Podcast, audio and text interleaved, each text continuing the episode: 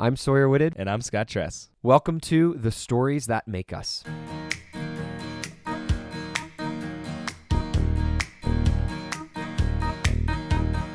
This podcast uses the tool of the Enneagram to explore the beauty and complexity of humanity through stories, both real and fictional. Some episodes, we interview live guests about their stories through the lens of their types. Other episodes, we'll dissect fictional characters to discover their types and learn more about ourselves in the process. Because the reality is, it can be hard to see ourselves accurately. The eye can see everything but itself. Thanks for joining us, and let's get to it.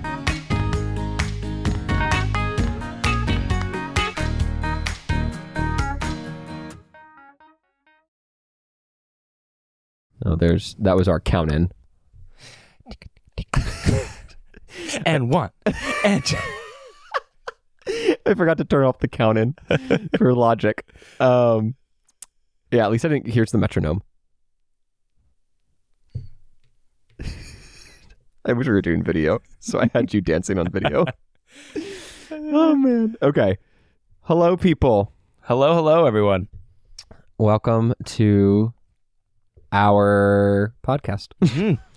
I was gonna try to say something else, like our episode or something, but that just didn't work. Mm. So I made it awkward instead. Podcast works. It's, I mean, it, it is what it It is. is a podcast. Okay, I have a question for you, Mm. as per usual, Scott. Yes. Let's hear it. What is your most unpopular food opinion? Hmm. Hmm.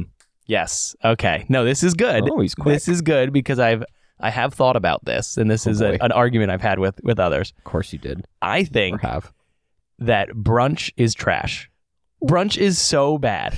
Let's be honest. Literally, all brunch is.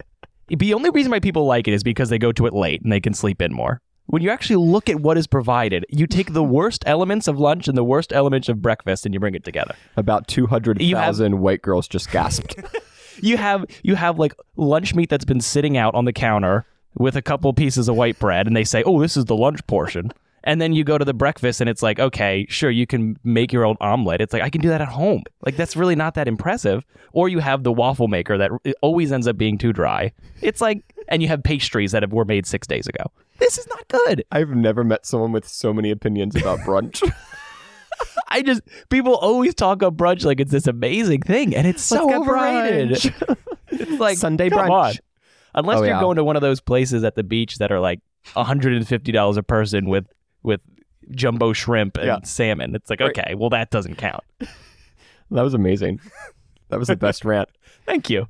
I And you, well, my answer is just first of all, it's going to pale completely in comparison to that amazing rant. my passion. but I I don't really have too much of an opinion because I eat just about any kind of food. Um, I really love food. However, I will say this: I think that steak is overrated. Ooh. Wait, hold on, hold on. Before you burn me at the stake, Yeah. I didn't mean to make that pun. oh, that's bad. that was amazing. Yeah. So tell so tell us why you always cook your steak well done. Before no, that's not true. That is not true. That is worse, actually, in my opinion. Um, I yes, I like a nice medium steak, Fair enough. but I I feel like everyone talks about steak as if it is the pinnacle of like dinner foods, and like I I enjoy steak. I, I'm not hating on it, but honestly, if there's like a really good like salmon dish or something, I'll probably choose that over Yeah. the steak. I just I just think that it's a little overrated. I I don't think you're wrong. Don't tell Okay, anyone cool. I said that, but it's You're wrong about I love- brunch, but I appreciate Oh. that. rude. what were you gonna say? You love? No, I You- I love steak, but Yeah. yeah, it's in and of itself. It's like I there's a lot of dishes I prefer over steak. Mhm. It's like steak is is great, but I'm not I'm not salivating at the mouth every time somebody makes it. Salivating. yeah. Yep. Well, let's jump into the episode. I am so excited for this series that we're about to do. Mhm. This is our first fictional character series, which is in our show notes for our show on Spotify and Apple and such. It talks about how we are going to explore the lives of people, real and fictional. And up until now, up until episode 14, it has all been real people. And now we're finally doing fictional. And I'm super excited about it. Scott, tell the people what we are doing. Yes, we are very excited to kick things off with the Harry Potter series. Now, Mhm. just for brevity's sake, we've decided, Mhm. okay, we're going to focus on the movies. As I'm sure many of you Harry Potter fans know, certain characters are quite different from book to movie. Yeah. So if you disagree because you remember a certain scene from the book that did this, that, and the other, well, we're sorry. We're trying to to piece them apart. Obviously, it'll Right. it'll bleed uh, between the two. We've both read the books. We've seen the movies multiple times, Mhm. so it's it's going to happen. But we are trying to utilize evidence from the movies specifically. Totally. So we have a couple of tips that we're going to kind of follow as we type these fictional characters. And part of that is so that Scott and I have some form of structure as we work through these movies. But also it's for you, dear listener, as you follow along as well. And and also I think it's just some helpful things to keep in mind about the Enneagram. You know, the Enneagram, as we've talked about many times, is so very complex. It's also deeply powerful. And so when you have something that is complex and powerful, you have to handle it with care. The first of these tips is that we can type these characters because they are fictional. If they were real people, then, you know, some podcasters I listen to say that there's one rule in typing people, and that rule is don't. with fictional characters, we're not risking potentially harming a person by assuming their motivations or their habits or their negative qualities or positive qualities. Uh, in real life, you would never want to tell someone what their type is because it can be damaging for those reasons. Not to mention, the process of growth and self awareness needs to be a journey that you take and you invite others into with you. Hmm. You need to have agency and a desire to change and a desire to know yourself. Otherwise, you won't change and you won't find healing. So, when it comes to Enneagram typing, your friends and a Enneagram coach, such as myself, can help guide you towards your type, but ultimately, you need to decide which type you most identify with. And when I'm when I'm actually working with people or just talking to friends or family members about their types and they're they're asking me to help them figure out what type they are, I just ask a ton of questions. Hmm. And they end up usually stumbling onto their type themselves. That is the goal, you know, because I don't really know what's motivating them. That's why I can approach it with curiosity and questions. So, that's the first one. We can do this And- because they're fictional. And I'd say you can even use the practice of typing fictional characters as a way not to learn how to type others, but learn as a way to type yourself. Yeah. So as you learn to understand what the different quirks are between these characters and what makes them who they are in a safe environment because they're fictional characters, you can then use those skills to say, okay, what does that mean about me and how Right. I respond to things and what that means about my type. Yeah. And what's that saying? Art imitates life, right? Mm. And so the cool thing about fictional characters is no matter who we are, if we're writing characters, if a character is written well, my theory is that you should be able to figure out what their, their Enneagram type is. Like, you should be able to figure it out if they're written well. Because the author will portray their motivations in a way that we can sympathize, empathize, and, and then we also understand their behaviors from the motivation that's made clear to us through the work and the building of the character. So, yes, that's the first tip. We can do this because they're fictional. Secondly, in the Harry Potter series, we need to take into account power dynamics between children and adults. So, what I mean by that is when we are typing the adults, or like some of the professors, for instance, we have to be careful with their interactions with the kids because naturally they're going to be protective of the children. But just because they're protective of someone else doesn't make them an eight or a two or a nine, right? it just makes them a responsible adult.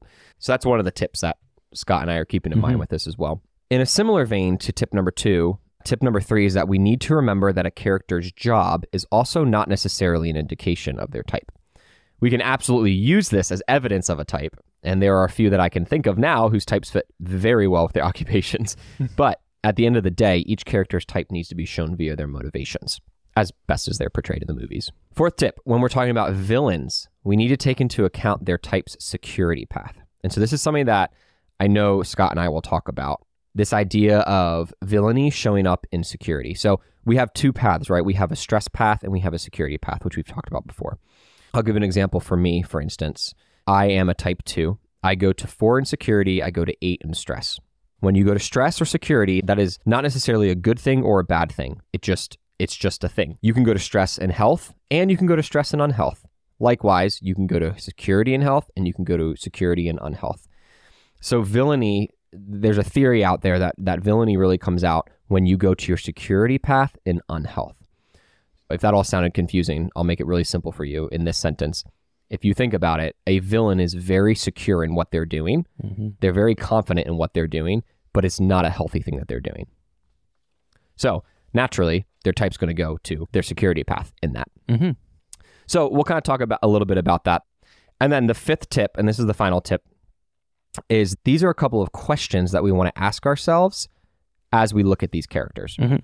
And when Scott and I debate at the end of this, if we have characters that we disagree with, we'll talk about that at the end, which will be fun. It'll be the great debate. Um, but some of the questions we're going to talk over as we debate this is going to be what instinctual triad is the character acting from? So, are they seeking attention, which is the heart? Are they seeking control, which is more so the gut? Or are they seeking security, which is more so the head? Another question would be what orientation to time does the person have? Are they more future focused, right? Like your three, sevens, and eights are going to be? Are they more past focused, like your fours, fives, and nines are going to be? Or are they more present focused, like your ones, twos, and sixes are going to be? Finally, the last like question that we want to keep in mind is what is the language that I'm hearing? So, for instance, ones will speak about order, they'll speak about systems, they'll use the word should, um, because ones are ones are all about you know following a moral code, doing the right thing. Twos will almost always be others focused in the way they speak. They'll check in with another character, or they'll insert their advice, or they'll be easily offended when someone doesn't take their advice. It's very relational focused. And then so on and so forth with the rest of the types. And again, while language isn't the best, most concrete evidence for a character's type, because motive is, it can be quite revealing, and it's just a helpful piece of evidence. So yeah, we're gonna we're gonna start, and we're gonna just go around. Ooh. Yeah, we're Go around gonna, the table. oh my gosh, we're gonna go around the enneagram symbol. Mhm. You know, we're gonna go from one type to the next one on the symbol, and go all the way until we've finished all the types, and then we'll debate the ones that we disagree about. All 35.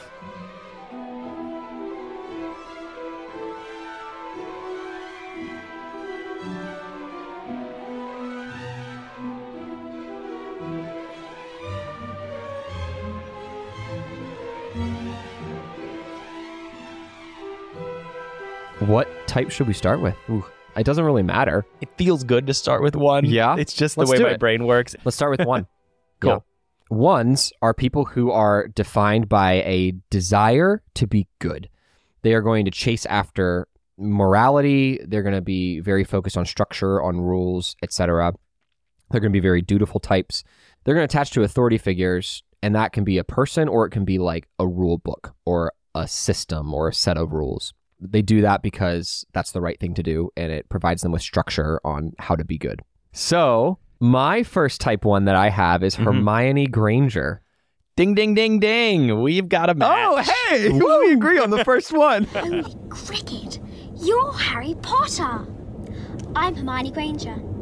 And you are?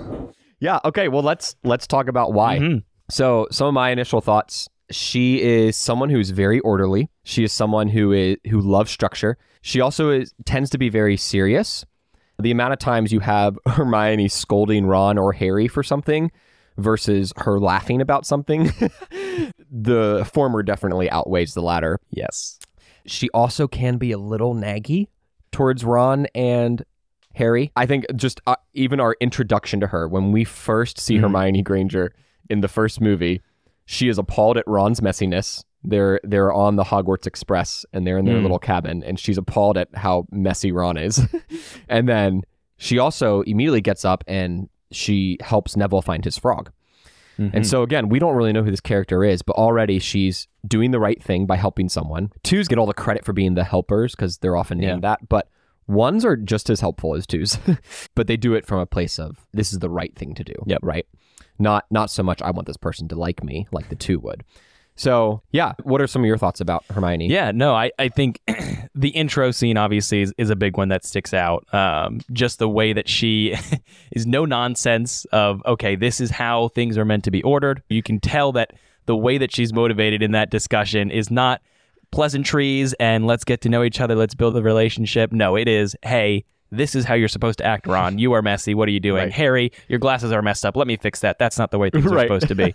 It's very eh, kind-hearted but Mhm. but direct and Yeah. setting things right which is Yes. just very much in line with the one um, also just throughout the movies in her relationship with ron and and, uh, and harry even though she is loyal and she loves and cares for them you can tell whenever there's conflict, it's always because she feels that somebody is doing something that is not necessarily dangerous, but is not right, is not the correct mm. thing to do. Whether it is Harry when he's sneaking off to go to Hogsmeade mm-hmm. uh, in in the the fourth movie, mm-hmm. she is very much not pleased with that, and she gives him the cold shoulder and is is pretty much trying to force him down the right path by saying, "I'm going to cut off my friendship from you. I'm going to cut off my homework support or whatever it is." Yeah. She clearly is trying to, like you said, nag or just nudge people in the right direction out of that Right. desire to bring things right Yes. and good. Totally. One of my favorite lines from her in the first movie. I believe it's when Ron and Harry are talking about going to the dungeon and they're going to put Fluffy like to sleep with the oh, harp no. or whatever. not to sleep, not taking him to the farm. But anyway, she says, Now, if you two don't mind, I'm going to bed before either of you come up with another clever idea to get us killed. Or worse, expelled. it's such Uh, an amazing one yes. line. Like, what's worse than being killed for a one? being expelled for not for breaking the rules for doing Mhm. something bad, right? Yes. And then also, I mean, this is probably this is probably the most popular Heimer Hermione. This is probably the most popular Hermione line, and it's her being a one critiquing and fixing and correcting. She looks at Ron and goes, Look, stop, stop, stop. You're going to take someone's eye out. Besides, you're saying it wrong. It's Leviosa, not Leviosa. she's being a one correcting right there. Mm-hmm. A couple other comments that I want to make about her through the other movies. When she is using the time turner in movie three to Mm. go to two classes at one time, she's very short tempered. That anger starts to leak out Yep. because she's stretched herself too thin doing all the things. And she gets impatient with Professor Trelawney. But then she also says to Ron and Harry, she goes, Divination is a very woolly discipline. I prefer runes, which is funny because, like, of course she prefers runes. They're factual, they're history, they're objective. it's all facts that you can Mhm. can talk about. It's nothing that is is kind of loose or unstructured Mm. like divination is. Yep. Also, when she gets angry, when she kind of her anger boils over and she directs it at Draco, she calls him a foul, loathsome, evil little cockroach. That's just an interesting use of words that she uses when she's angry, right? They're like Mm-hmm. Yep. all the things she doesn't want to be. Yes. Foul, And loathsome, evil, right? mm, Go ahead. I was gonna say, and and when does this come out? When does this anger boil over? It is when she sees what she's deeming as total injustice in the Right. Execution of Yes. Buckbeak. Oh, Yep. Buckbeak. So then in the fourth movie, one thing that she says that stuck out to me was she says to Harry, You know, Sirius will want to hear about this, what you saw at the World Cup and the dream. And it's interesting. She doesn't use the word should. And we talk a lot about ones, how ones use this this word should. Hmm. She doesn't use the the word explicitly, but that is all the subtext of what she's saying. Right? She's like, you know, Sirius will want to hear about this. Mhm. Like she's telling someone else that they should do something. Yep. Again, that oneness is coming through. She's also appalled. She's the only one in the room who is appalled when Fred and George Weasley are trying to put their names into the goblet. right? Yes, everyone, everyone else is is like cheering. cheering. and she just like kind of sulks and sits there and they're breaking the rules. And there's an interesting thing that I've noticed about ones at times where they if somebody's going to break their ethics, they often will sacrifice the way they're viewed by people for doing the right thing Mm-hmm. which because they want to have integrity, right? They want to have integrity in all that they do. So when they're alone by themselves, they want to be the same person as they are when they're in a group of people, which is a beautiful thing about ones. So, and then in the fifth movie, when Harry's expelled, she says it's completely unfair.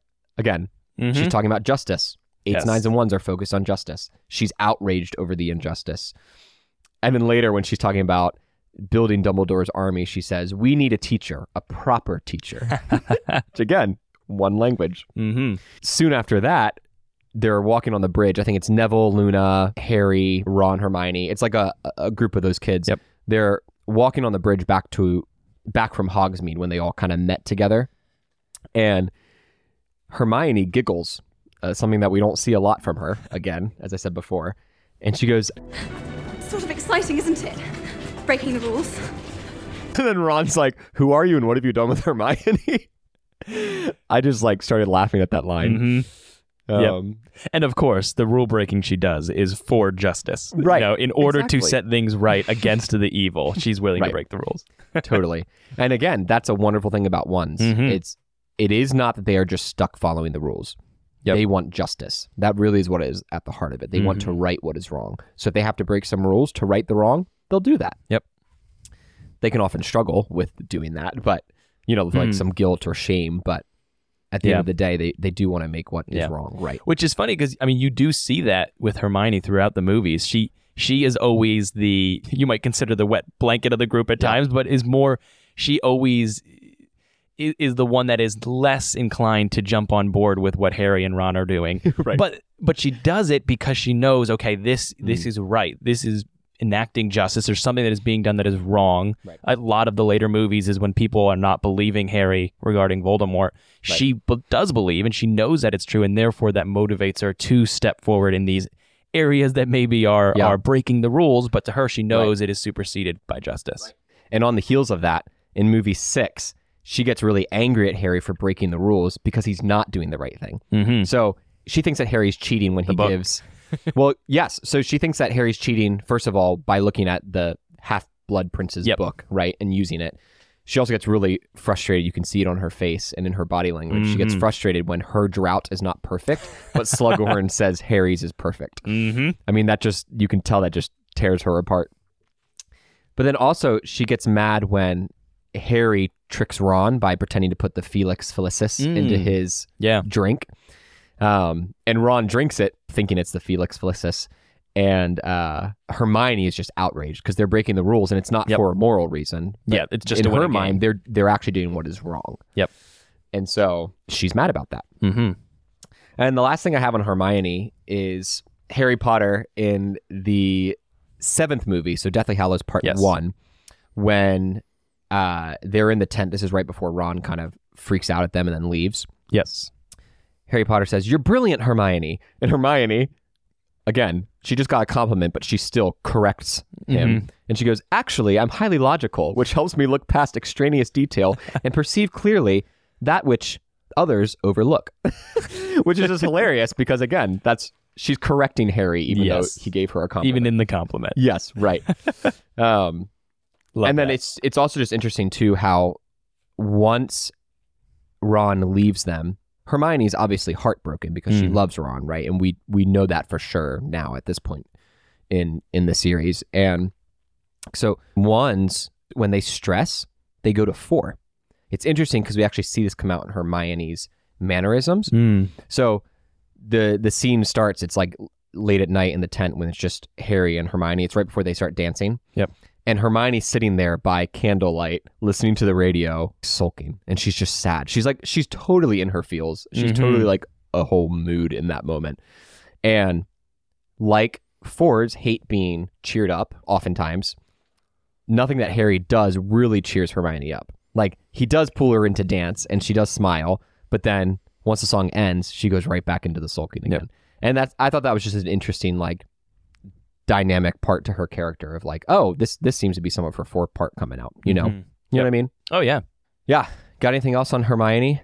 So one, I think, in, in just coming back a little bit to something that I just find very, very obvious for a type one is uh, when we talked about the the Half Blood Prince book and how she's she's angry and and not and, and you know not happy with Harry for that. It's interesting that there's there's two facets facets to it. One, it is cheating and and she's upset about that. And two she's also upset that who is this half-blood prince? It might be voldemort. We don't know. This is dangerous. What are you doing? However obviously for her what comes through in her mannerisms and also in what she keeps coming back to is the cheating in the studies. That is the bigger deal. Not the fact that this could be extremely dangerous voldemort's book you know True. deadly. That's like okay that's bad. But also you're cheating in studies and that's that's too far Right. which i just find Yeah. Beautiful you know it's just great for for who she is Yeah. that that's really what what irks her most You could get killed or worse. yep Expelled. exactly that matches right there totally. That's a that's perfect. Yep. So good. Okay. Well, that is our first type one. wow Scott, who is the next type one that you had listed? okay next type one minerva mcgonagall Ding ding ding. Woo! that was it i mean As did minerva is as one as it gets Five points. Will be awarded to each of you. For sheer dumb luck. I'll be honest though, there were a couple times where I thought McGonagall might have been a six. There were a couple moments Mm, where okay. some fear came through that I was like, "Ooh, you're very dutiful." Yep. like a six and a, and a one are, but there's some fear here. Yep. But I did end up landing on one, and we can totally talk about that. So why Yes. did you land on one for her? Yeah, so I think in a sense, obviously it's a different dynamic being a teacher versus the student in Hermione, but I think a lot of the similar traits come through with her where she is fiercely fiercely stuck on what is right, what is just. Yeah. She is no nonsense when it comes to disobeying the rules that those in authority have put over the students. So whenever something that she has told or if there's something that Dumbledore has told them to do or not do, she does not even hear them out. She does not have a mm. discussion. This is not a gray area that she's willing to have a conversation over. No, this is something where Black you were white. told not to leave your room. Why are you out of your room? This is not okay. This is against the rules. And there is no argument there because she sees it as black and white, like you said. Totally. Yeah. And then one of the main things also that always has stuck out to me in the movies is movie five, where now she's in a situation where she's not underneath the authority figure that she mm-hmm. trusts and mm-hmm. wholeheartedly follows and knows is just in Dumbledore. She's now under Umbridge as she takes over as headmaster. Mm-hmm. And you can see where she's no longer just okay follow the rules. I'm, I'm the teacher. This is what i have to do. I'm just going to go along with whatever the headmaster says. No you can see the injustice that is being done to the students is something that is is too far and she says and she puts her foot down and says no i am going to do what's best for my students i'm going to do what is just as a teacher what my role is supposed to be Yeah. and that's something that she always comes back to is that okay Umbridge may be telling me to do one thing, but I know my role as a teacher means that I'm supposed to do X, Y, and Z for my students, and that is what I'm going to do. And there's nothing you can do to tell me otherwise. And I think that's just a beautiful way that she sticks up for those who are under the foot of an unjust ruler. Totally. So the very last movie, when she calls like those stone golems down Mm-hmm. Oh, from love that. Oh, it's I get the ch- I'm such a nerd. I get the chills in that scene every single time. piertotum locomotor.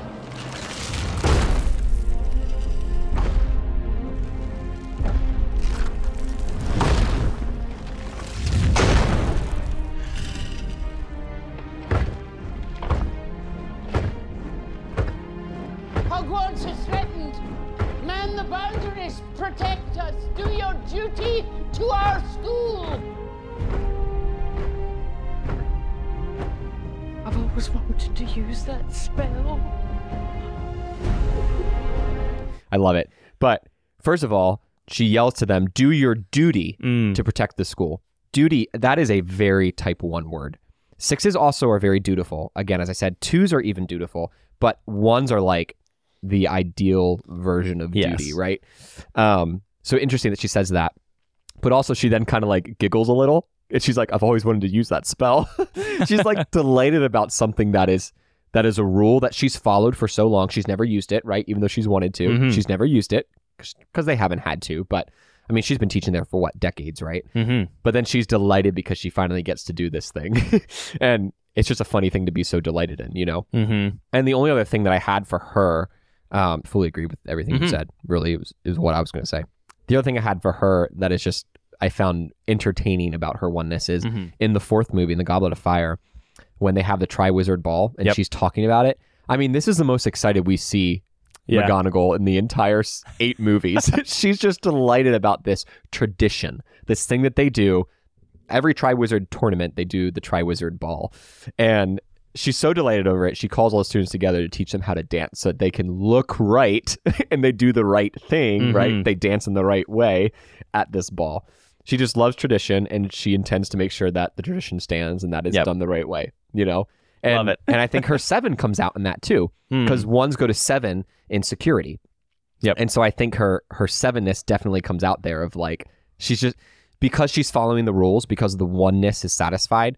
I think some of that seven comes out of like she kind of lets go and, and just has fun, Yes. you know, and she's Which- delighted. I'm really happy to hear you bring that up because I was just going to mention one of the things that that did lead me towards six as well, and something that comes through very clearly is her love of Quidditch and specifically the mm-hmm. Gryffindor team. Mm-hmm. And then and it seems at times that she's a little loose with the rules, and she's mm-hmm. like, okay, Harry Potter, he was flying like he's not supposed to. But instead of scolding him, she decides, all right, I'm going to bring him on to be the new seeker for the team. And then later on in the next book or movie, uh, she gets him a new broom. And it's like, Yeah. wait a sec. Okay, she's doing all these things. It's like, what?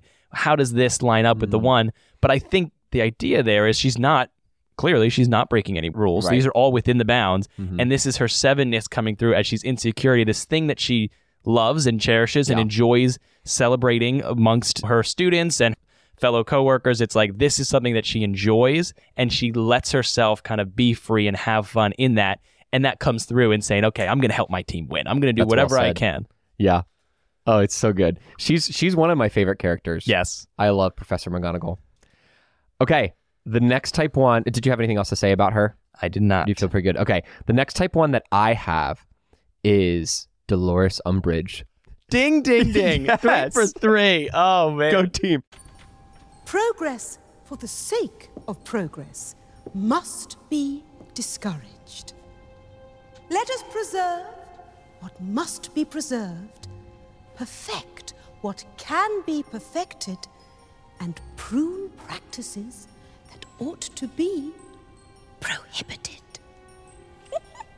Dolores is mm-hmm. a beautiful foil Yes. to McGonagall. Oh, yeah. I think they are just a perfect. It's why they work so well together. and their the argument on the steps is so good. Like both of them saying like like they're both vying for authority with each other. Yep. But they're also like correcting each other. It's not that, it's not so much that McGonagall like McGonagall doesn't want authority.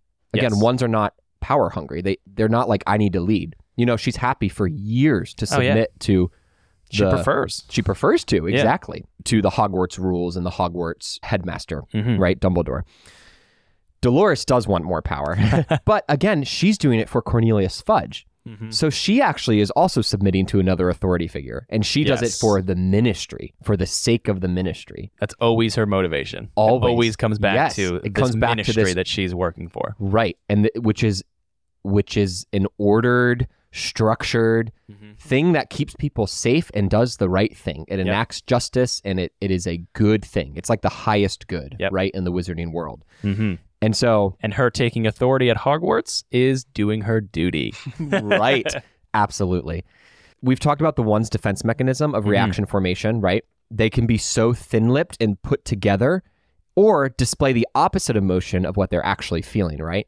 How many times does someone do something mm-hmm. that angers Umbridge and her response is to smile or go, right? Like mm-hmm. that's her constant response is like, I'm fine. Everything's good. Oh, this is pleasant, right? Like she tries Yes. to put on this, like, I am kind.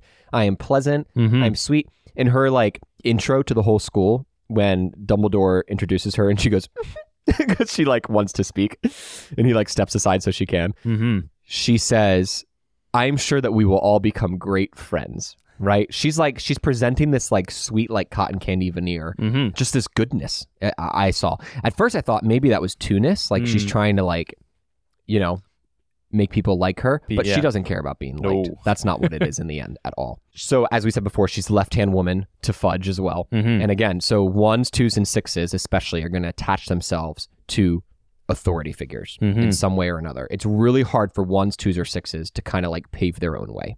Yep. I think that fits really well with her oneness here is that Mhm. she doesn't need to be the end all be all authority. Like she's happy to submit to Cornelius.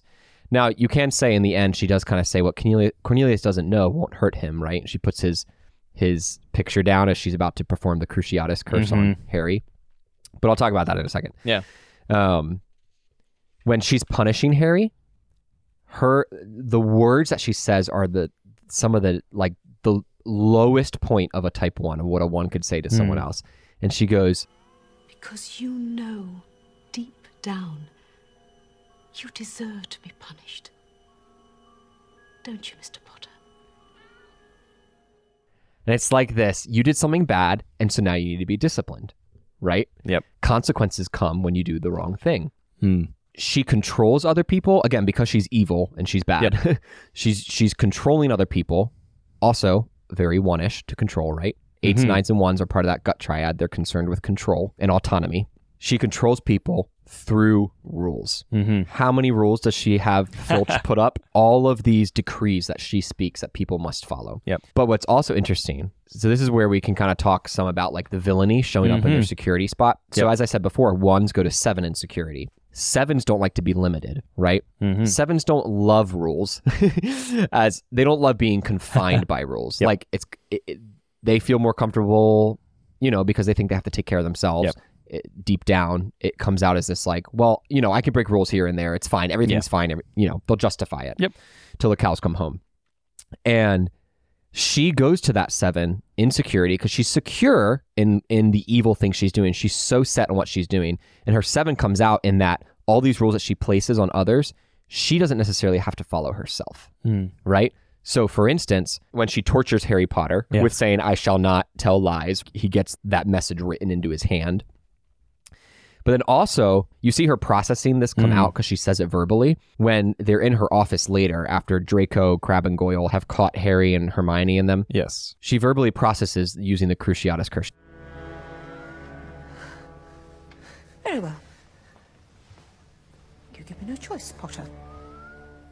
As this is an issue of ministry security, you leave me with no alternative.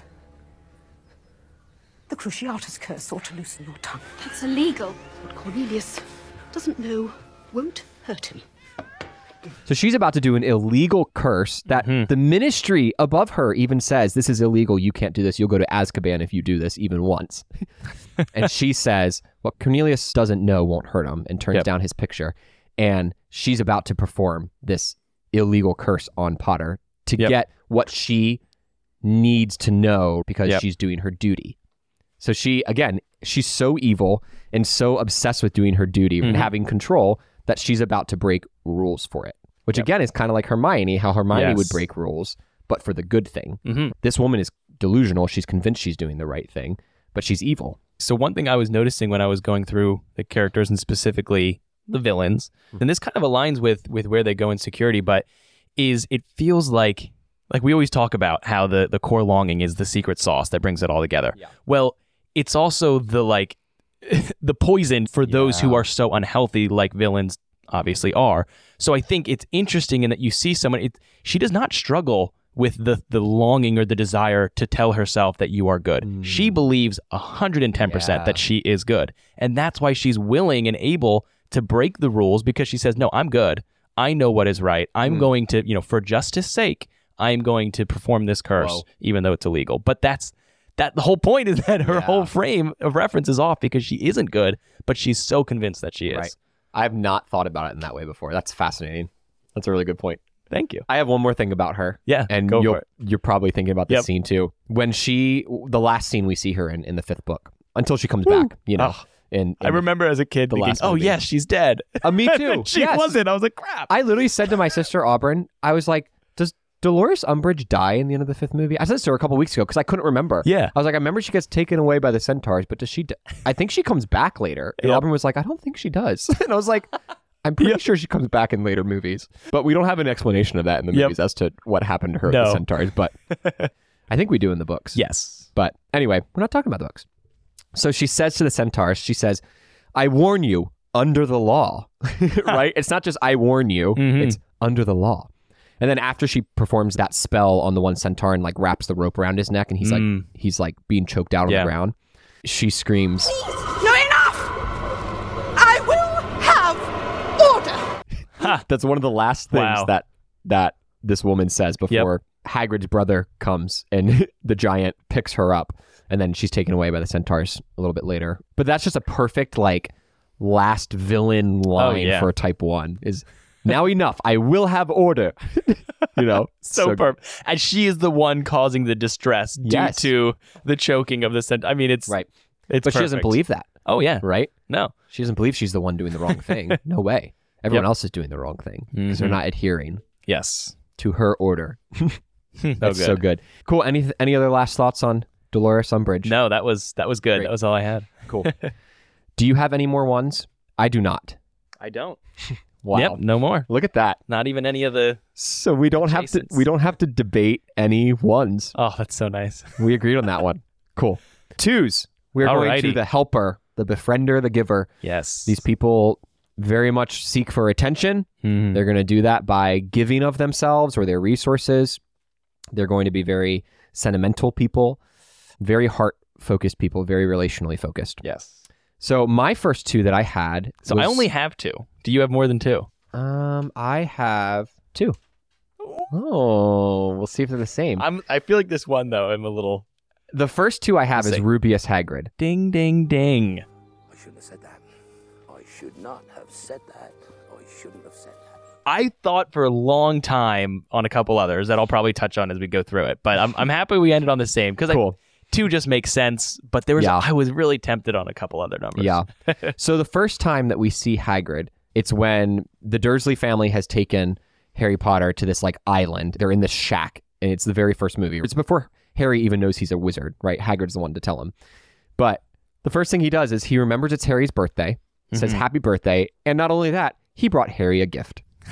and not only that, but he made it meself. Yes. is the line that he says, right? He's just he's thoughtful. There's your two-ness, thoughtful in the mm-hmm. gift that he gives. But the big thing about Hagrid that we see throughout the movies is first of all, I think he's the most emotional character as far as Yeah. the tears and such. Like he cries the most.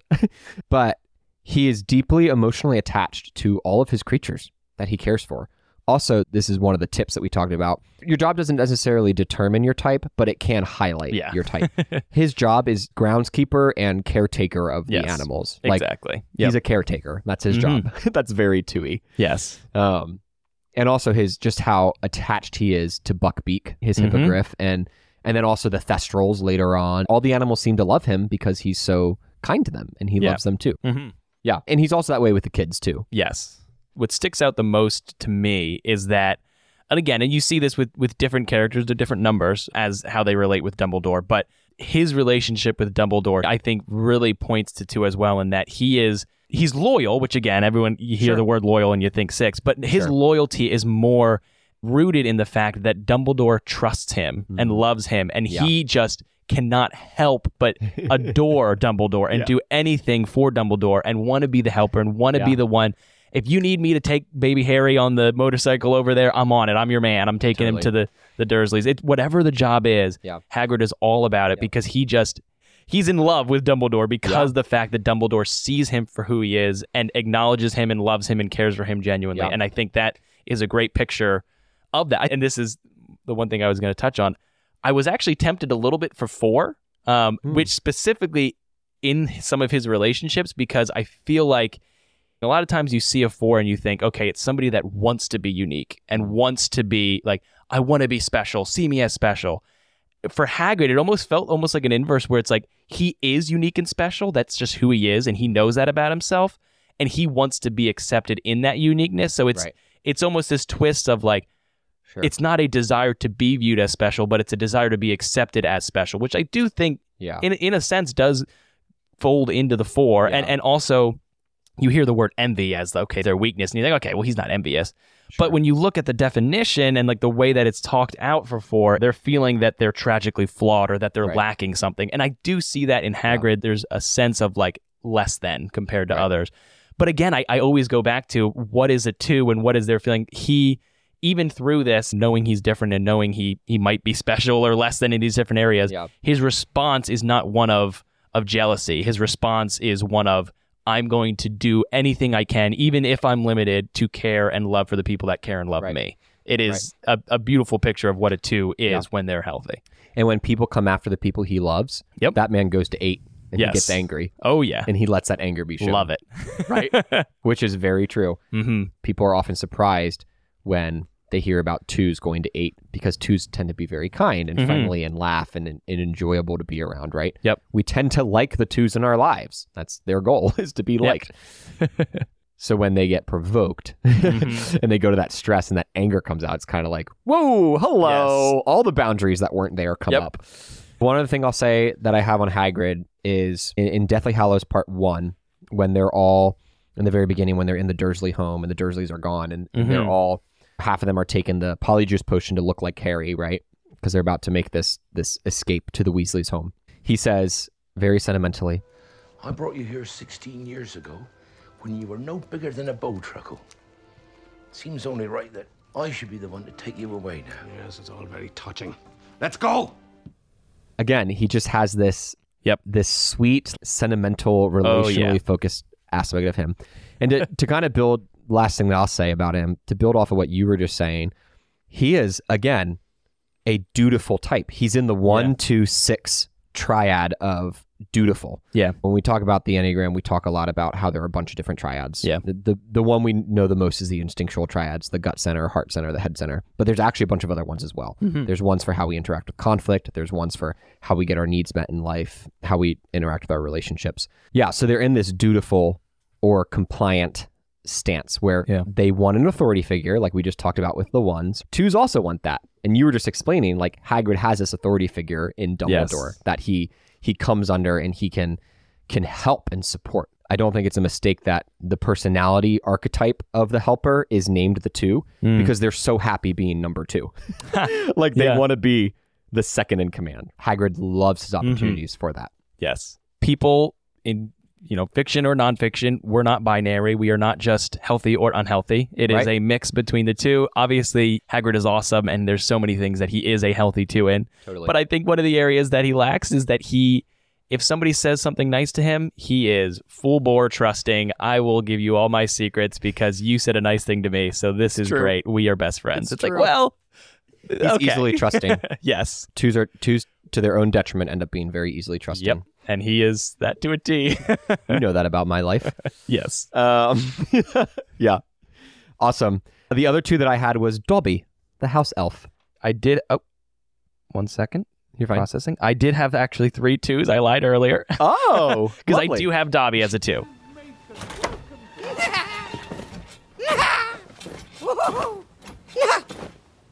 Harry Potter.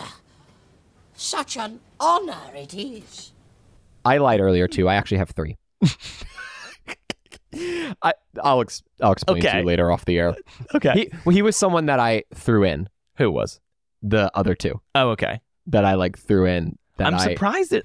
Oh wait, I know Okay. you're gonna. Anyway, Okay. Well, Okay. I'm, I'm curious about the next one. so we agree that Dobby is a two. Yes, That's for great. sure. So initially, when we first meet Dobby, I thought maybe you're a one Hmm. because whenever he does something bad, when he's in Harry's room at the Dursleys, Yep. he starts punishing himself. Yeah. Like I did something bad, time to punish. But that can actually be very much a two thing as Mhm. well. Although it may not be physical, although it is physical for some twos, it's often a very much like self flagellation, like self deprecation. Twos are masters of self depreciation. so it makes sense when that he harms himself. Yep. But then when he drops the cake on the Dursleys company's head, he says to Harry Potter, it's for Harry Potter's own good. Yeah. He's doing something for someone else. Yep. And the act is not a good thing to do. but he does it. He says he's doing it in the name of someone else. Mm. Yeah. What were your thoughts on Dobby as a two? Yeah, no, I, I think the intro is definitely the most interesting because his motivation towards Harry is also confusing in the beginning because there is no relationship there. He kind of names himself or makes himself Harry's caretaker before there's any relationship or anything Yeah. there. There is like a level of what is the motivation? It seems like justice. It seems like, okay, he is being motivated by Harry is unjust what is going to happen to Harry, so I must protect him. So there's Right. there's definitely something there, which is why again we we're not getting really into wings or anything, but I, I Sure. definitely see he draws on his one wing in certain regards there. But throughout the whole rest of the movies, obviously you can tell his his loyalty or his love, I should say, not just blind loyalty, but mm-hmm. love for Harry because of what Harry did at the end of the of the second movie is just he can't help but constantly go to Harry's aid to care for him and always be there to help, always be there to give information or feedback or or support on a specific mission or whatever it is. Dobby is just always there. And I think it felt like his core longing of being loved and cared for was satisfied as soon as Harry let him go. And he just, he was good. From then on out, he's just like, I'm your man. I, I will be your loyal number two because you have satisfied that longing in me. Yes. That's so well said. And I think there's something also to be said for his role.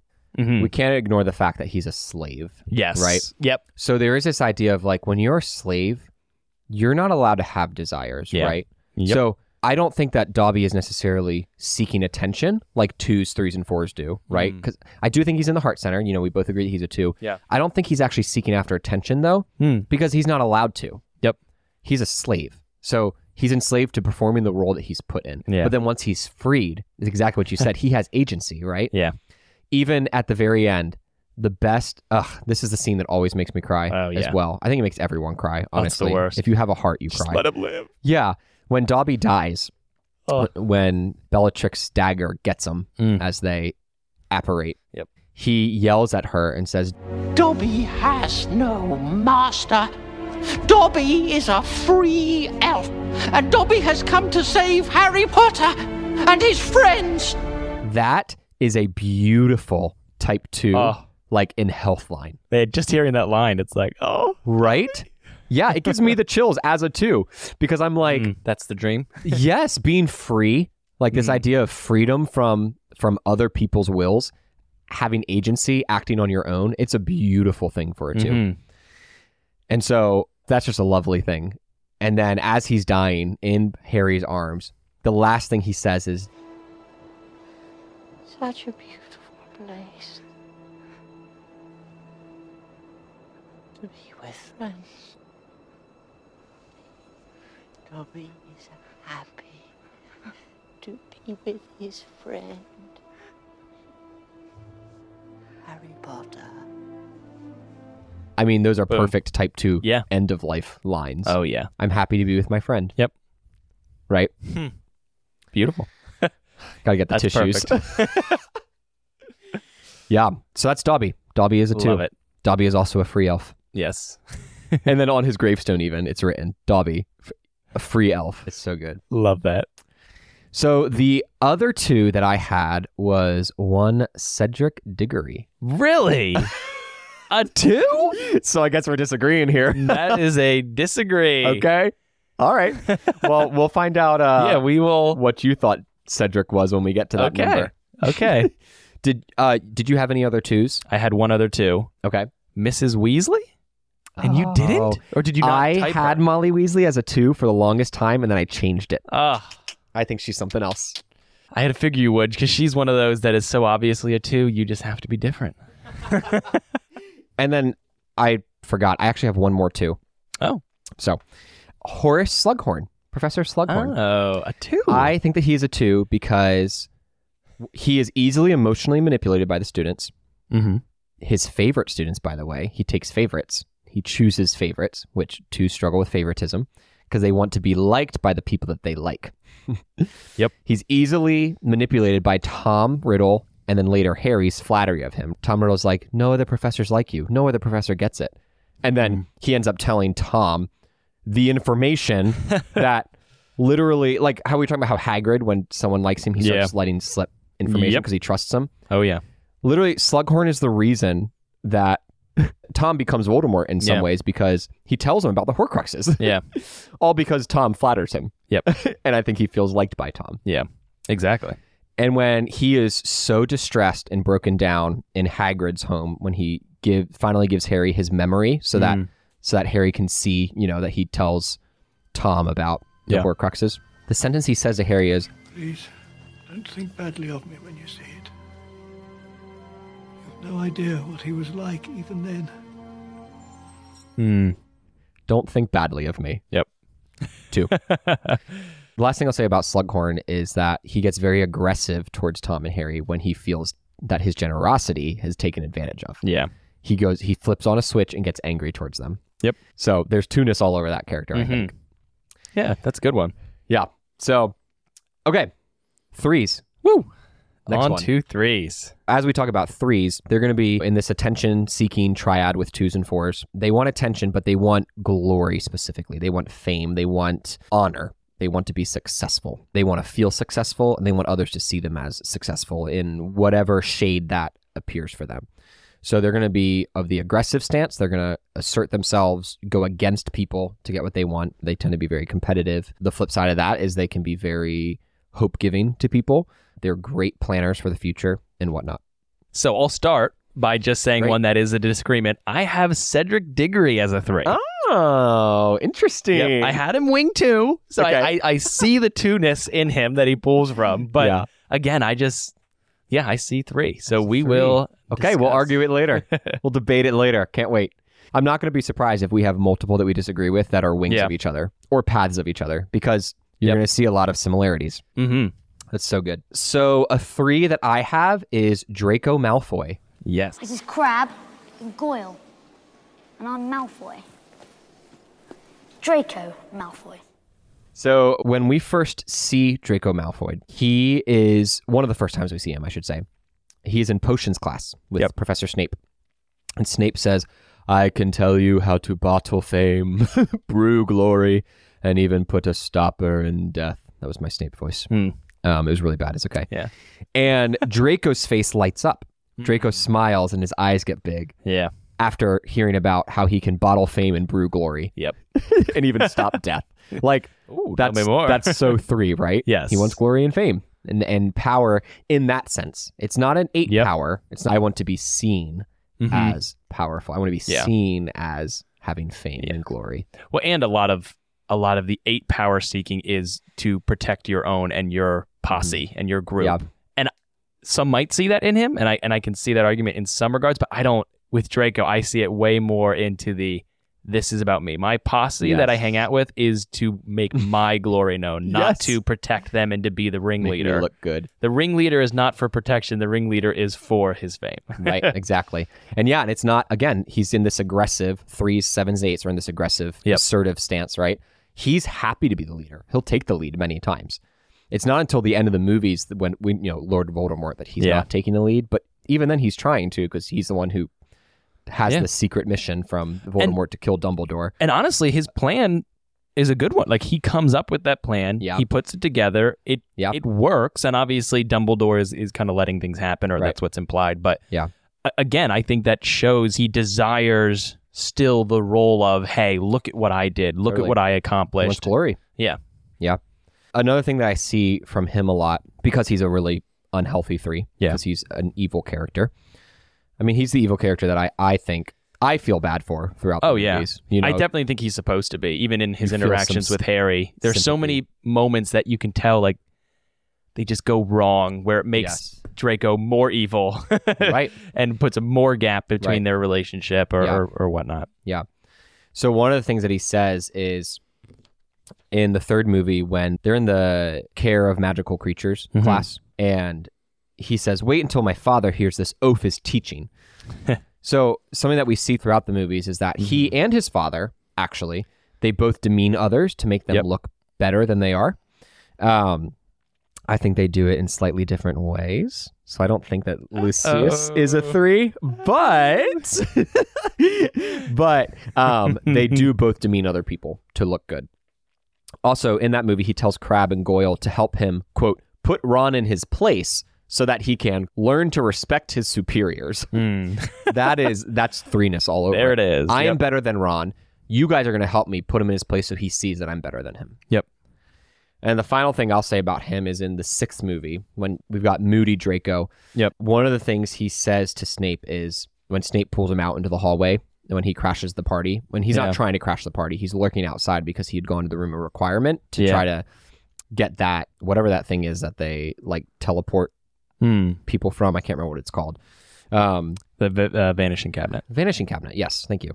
When he's working with that, testing that out in Mhm. the room, room of requirement, he comes out and then he's caught in the hallway and brought into Slughorn's party, his Yeah. private party. And Filcher's like, "Look what I found!" And then Snape is like, "I'll take him." And Snape takes him outside. He made the unbreakable vow with him, and and so he says, Maybe I did hex that bell girl. Maybe I didn't. Look to you. I swore to protect you. I made the unbreakable vow. I don't need protection. I was chosen for this. Out of all others, me. and then Snape calls him out and says, I won't fail him. You're afraid, Draco.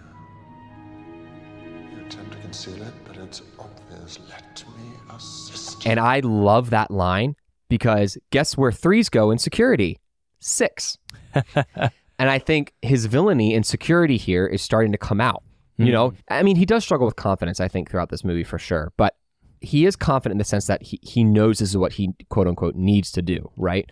Yeah. And so I think he goes to six. I think some of his anxiety and his paranoia starts to come out. Yeah. because it's like I I need to protect my image and look at these factors that could all go wrong. And if Mm. I don't perform well, if I don't achieve this thing, if I don't get the vanishing cabinet working, if I don't kill Yeah. Dumbledore, then you know it, it risks his fame and glory. So Yeah. he becomes anxious and paranoid. Yep. And this is kind of his sickness, I think, that comes out. Hmm. Yeah. And and Snape calls it out. He says, "You're afraid, Draco." And when he says that, he snaps at Snape and says, No! I was chosen. This is my moment. Uh, I mean, there's just Wow. threeness all over that, Yep. right? It's Oh, like yeah. perfect in the way that he speaks. the fear is seeping out, but yeah, it you know his his threeness is is what is defining his actions. totally is. Hmm. Yep. Yeah, no, So I love good. that. You know, kind of that core longing that he is falling into falsely believing the idea that that he is loved for simply who he is. Yeah. I think again through the movies what I see is that he views his picture of himself as him simply who he is is rich, powerful, big family, pure blood. That is what he sees as his identity.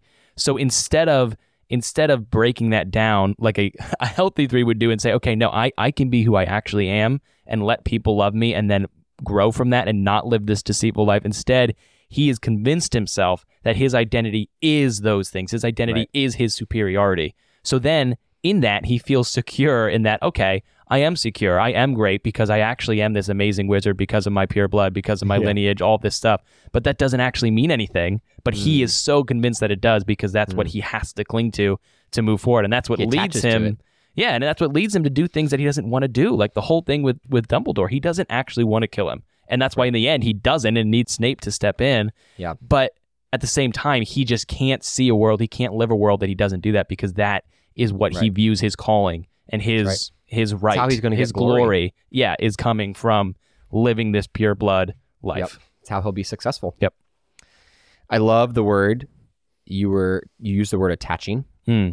Threes, sixes, and nines, one of the triads they belong to together, is the attachment triad. Hmm. They actually attach to things. Yep. So threes will attach to things that bring them success, sixes will attach Yep. to things that bring them security, and nines will attach to things that bring them comfort. Hmm. So you're you're saying it all I mean it's Boom. exactly what you're Yeah. saying about the attachment thing. I have another three. Okay. This one was really hard for me because Oh, we don't get a lot of him, but I think Sirius Black is a three. Oh, I disagree. You disagree? Okay. Yes. That was a tricky one. Three. I thought three for a while with him, but late in the game, I don't know, seeing some of the flashbacks that we see, I ended up moving to a different number, but Yeah. I, I completely get it. Yeah. So I actually I actually ended on 7. Oh, interesting. Okay. Yes. Cool. Threes and sevens have a lot in common. Yeah. You you were unsure if you were three. I or know that at was point. my first number was a 3 Yeah, that's right. until I grew up. Until I kid, I kid. oh my gosh, there's that sevenness coming out. the jokes, guys. Okay, so I'll put a little star on Sirius. Yes. We'll come back to him. I'm guessing from our Draco conversation that you had Lucius Malfoy as a three as well. I did. I wanted him to be different. I Yeah. really did because it's like it's just boring to have I the had Malfoys the same. Yeah, but I just I had him as three for a while as well. I'm happy to hear your your argument when we get to But it. That'll be yeah, fun. I'm pretty convinced he's a four. That's what I ended up on Oh, instead. Four Again. Okay. There we are again with disagreeing about a wing. It's funny because actually for the one I was I had for a little bit with Draco was actually four to oh. start for a different reason. that's funny. And and and actually I can see why why with the Totally. with the dad you, you Yeah. put it that way. But yeah, well, there's I'm a lot of curious when we threeness get and fourness in both of them. yes, exactly. Yep. Good stuff. Okay, Uh, other other threes that I had, uh, I had Gilderoy Lockhart. I had to throw him Oh, in yeah. there. Yep, Total 100%. three. All he wants is fame. Yep. My one of my favorite lines. I quote it all the time. I say, Can everybody see me? Can you all hear me? "He's this man is just he is obsessed with himself, and he is a chameleon." Oh I my mean, gosh. when we talk about the core weakness of deceit, Mhm. like this man has the threes deceit Oh yeah. down to a narcissistic level. It is oh just yeah. I mean, at the very unhealthy. at the end when he's in the tunnel, and it's like it, everything comes out. It's like no, his whole life, his whole life is a lie because he's just deceitful, stealing other stories, and Yeah. that's where his fame come from, and he Right. does not regret it in the Yeah. slightest. I also just love when he's introducing himself in Defense Against the Dark Arts. Yeah. He goes, Let me introduce you to your new defense against the dark arts teacher. Me. Gilderoy Lockhart, Order of Merlin, third class. honorary member of the Dark Force Defense League, and five times winner of Witch Weekly's Most Charming Smile Award. This man oozes charm and Yes. like, and it works on a lot of people, right? Like Oh, in yeah. the bookstore when everyone want like Molly. All the Weasley. Weasley ladies Yeah. are loving him. yeah. But Harry, Harry's just like, yeah, this man is a fool. it's so great. Hmm. Uh, another three that I had, and this one was just kind of in passing. Again, we don't see a lot of him, so I don't have a huge argument for it as far as the movie is concerned. But I think Barty Crouch Jr. is also a three. Hello, Father. When he morphs into that's a good one, Mad Eye Moody for the whole of of the fourth movie. Yeah, it's hard to kind of see his threeness. I Yeah. think with Mad Eye Moody because he's playing another character. Yep. But again, you also can't avoid the fact that threes are chameleons, right? They do Yes. play other characters. Yep. But I actually think it's more so because as I look at Barty Crouch Jr.'s energy, he's very assertive. Hmm. He's very aggressive and assertive. He also goes berserk when his father says, You are no son of mine, Hmm. right? His father says something to him about his status. Yes. And he goes wild. He actually wants to lunge forward and attack his father. Yep. And then when Dumbledore says, Call Azkaban, he says, and this is why I really put him as a three, he says, I'll be welcomed back like a hero. he's still spinning the situation to Yep. show him in a positive light. Yes. Hmm. So, did you have any other threes? So the only other three, this is a passing one, but I know this is one you wanted to touch on that we talked about earlier, which is Rita Skeeter. I knew you were going to say her. I had her as a three. I had her as a seven. A seven? oh, that hurts. I know. I thought three for a while because she's very put together and all that. Well, Yes. we'll, we'll debate this. Yes. But I landed on seven in the end. I don't see it. Shall we move on?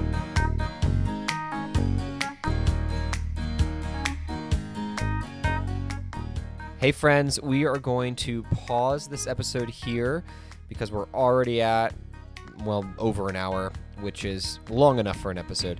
So, yeah, we'll be back in two weeks with the next part of our Harry Potter series, picking up with the Type 4s. We would love to hear from you guys. Do you agree? Do you disagree? Why? Please share with us. You can do that. Uh, probably the easiest way to do that would be DMing me on uh, Instagram at Beyond Your Fears Coaching. We love you guys. Thank you so much for listening. We do this for you guys. So if you didn't listen, we wouldn't do this. So you guys are great. Thanks for listening. Please give us good ratings, stars, all that jazz. All right, guys, have a wonderful rest of your day or evening. I don't know what time you're listening to this, so I'm just going to say goodbye now. Bye.